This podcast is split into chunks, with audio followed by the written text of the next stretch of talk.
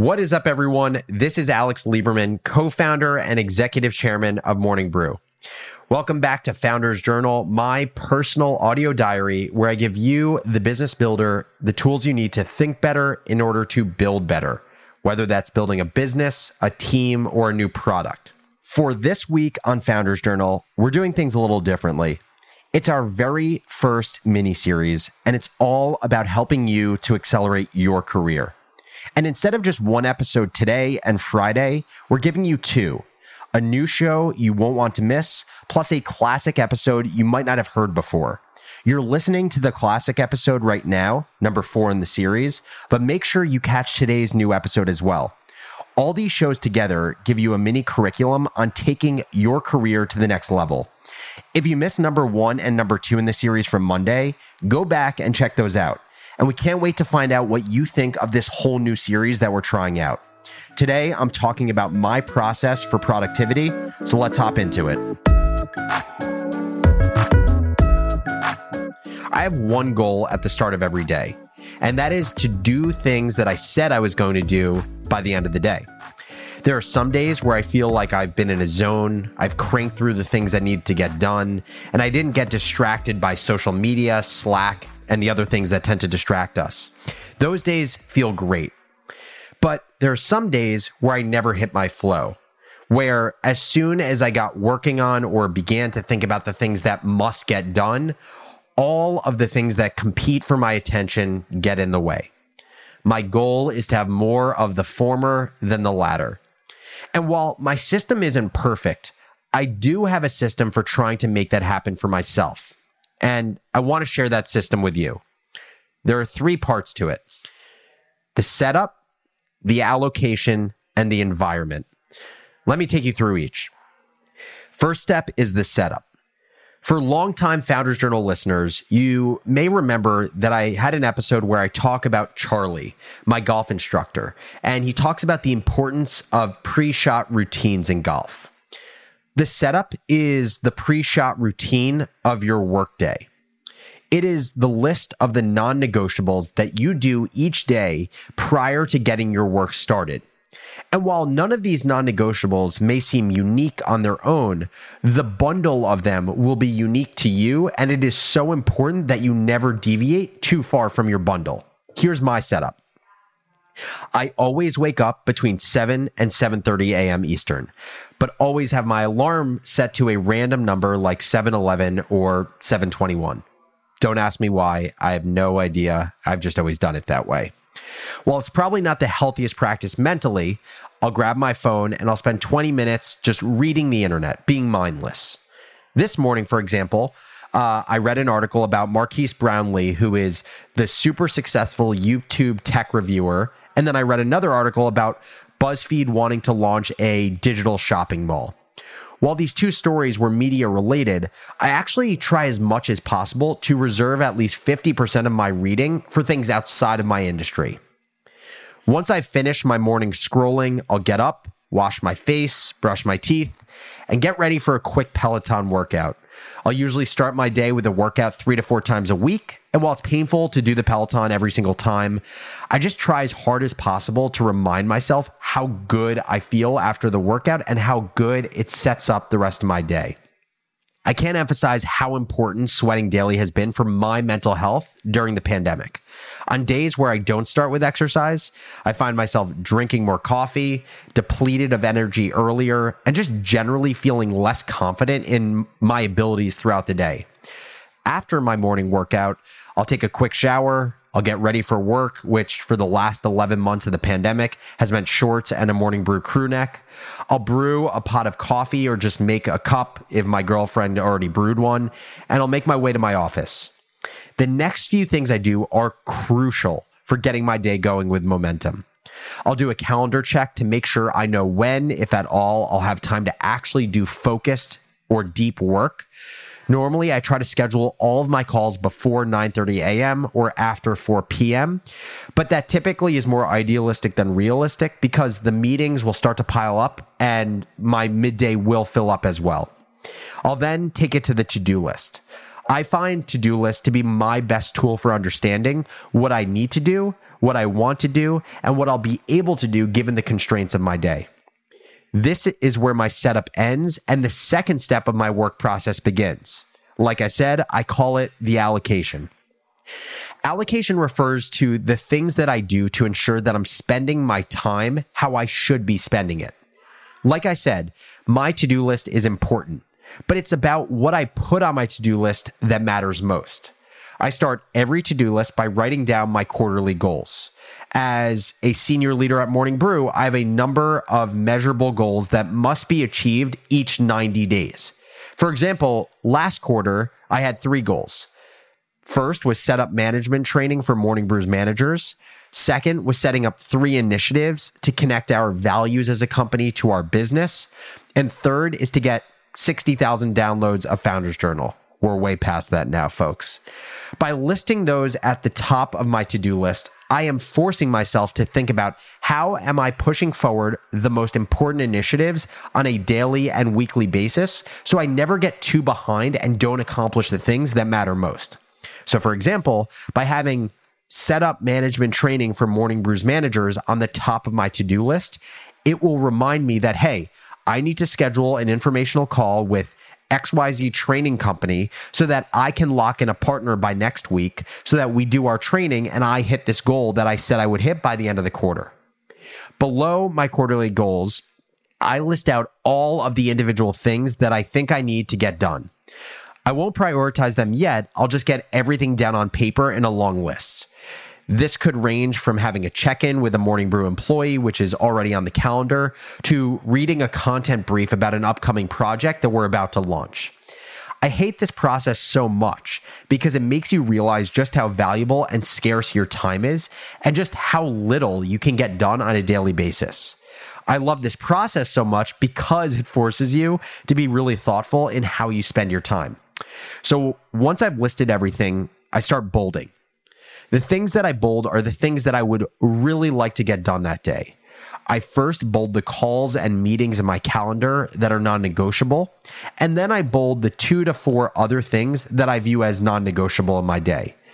This exercise also makes you realize just how much of a time suck calls and meetings are. By the end of my process, there are usually five to 10 things bolded, half of which are calls, and the other half are individual tasks that I will work on. Now, if this process seems pretty structured and rigid, that's because it is. I've always found that I need to force more structure on myself to do my best work, or else I'll never know when to stop working on a single bolded item that I get really interested in. But this structure also has a downside by creating an expectation of the activities that I'm going to do, it creates an implicit relationship with success and failure. If I do the bolded items by the end of a day, it's a success. If I don't complete the bolded items by the end of the day, it's a failure. Given in six years of working on Morning Brew, I have finished my bolded list maybe 10 times, and I think that's generous. I've needed to reorient myself to this list. What I tell myself now is that my to do list is a tool for accountability and treating my time as a precious resource, but my definition of success should be directional and not absolute. What that means is if in the time that I had in my day, I worked on the things that I said I'd work on, it was a good day.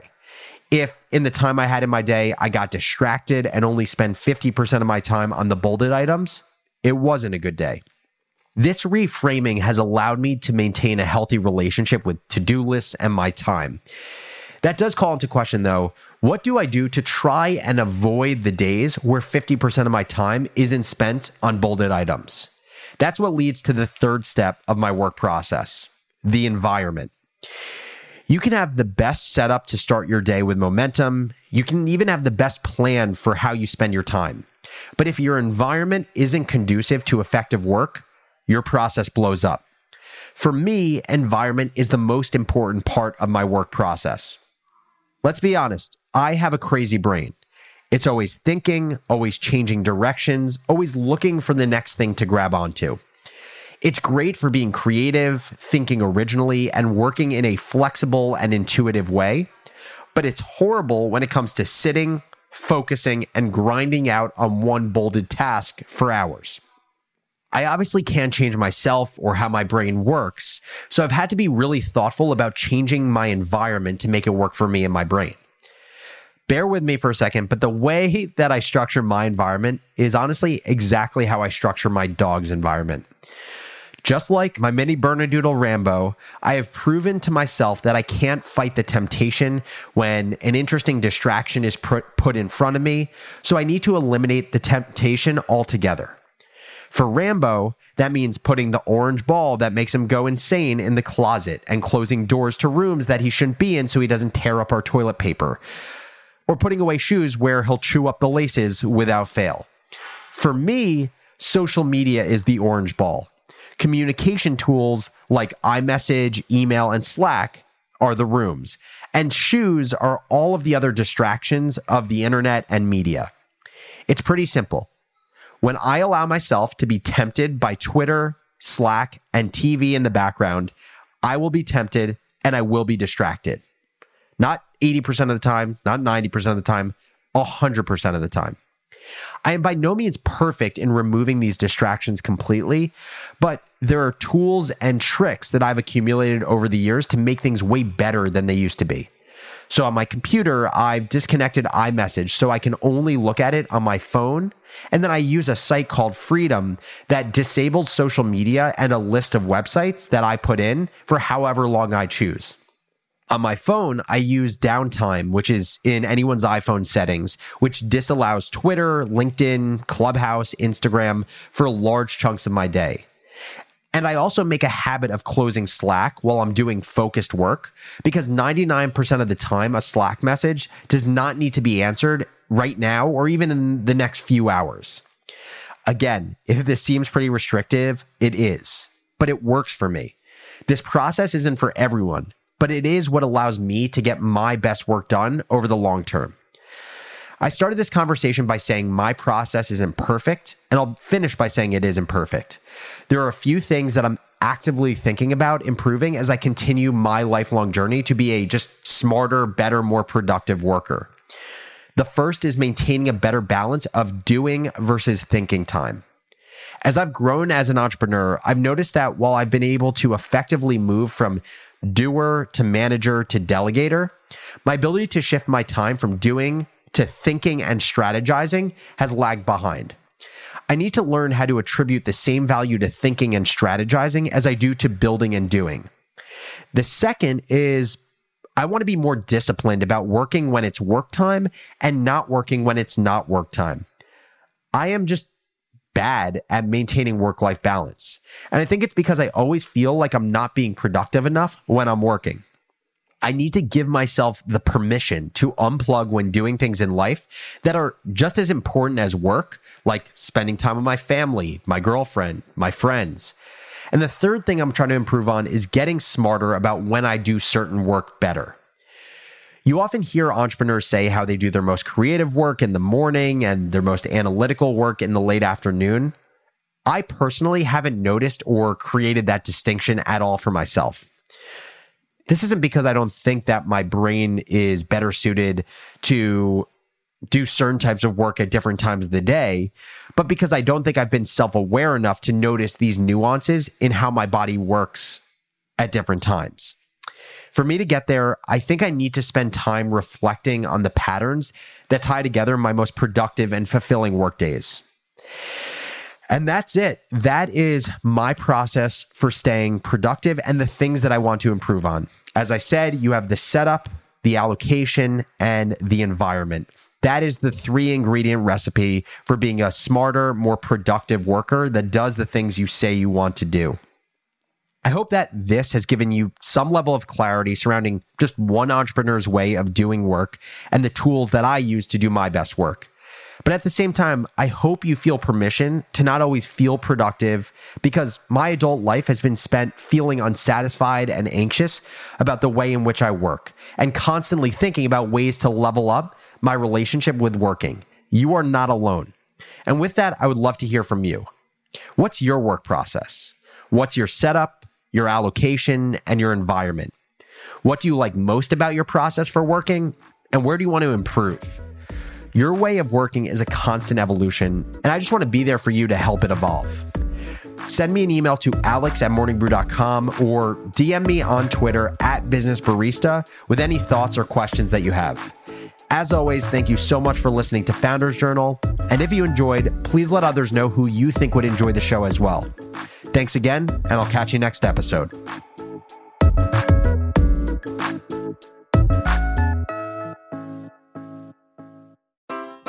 Take your business further with the smart and flexible American Express Business Gold Card. It offers flexible spending capacity that adapts to your business. You can also earn up to $395 in annual statement credits on eligible purchases at select business merchants. That's the powerful backing of American Express. Terms apply. Learn more at americanexpress.com slash business gold card.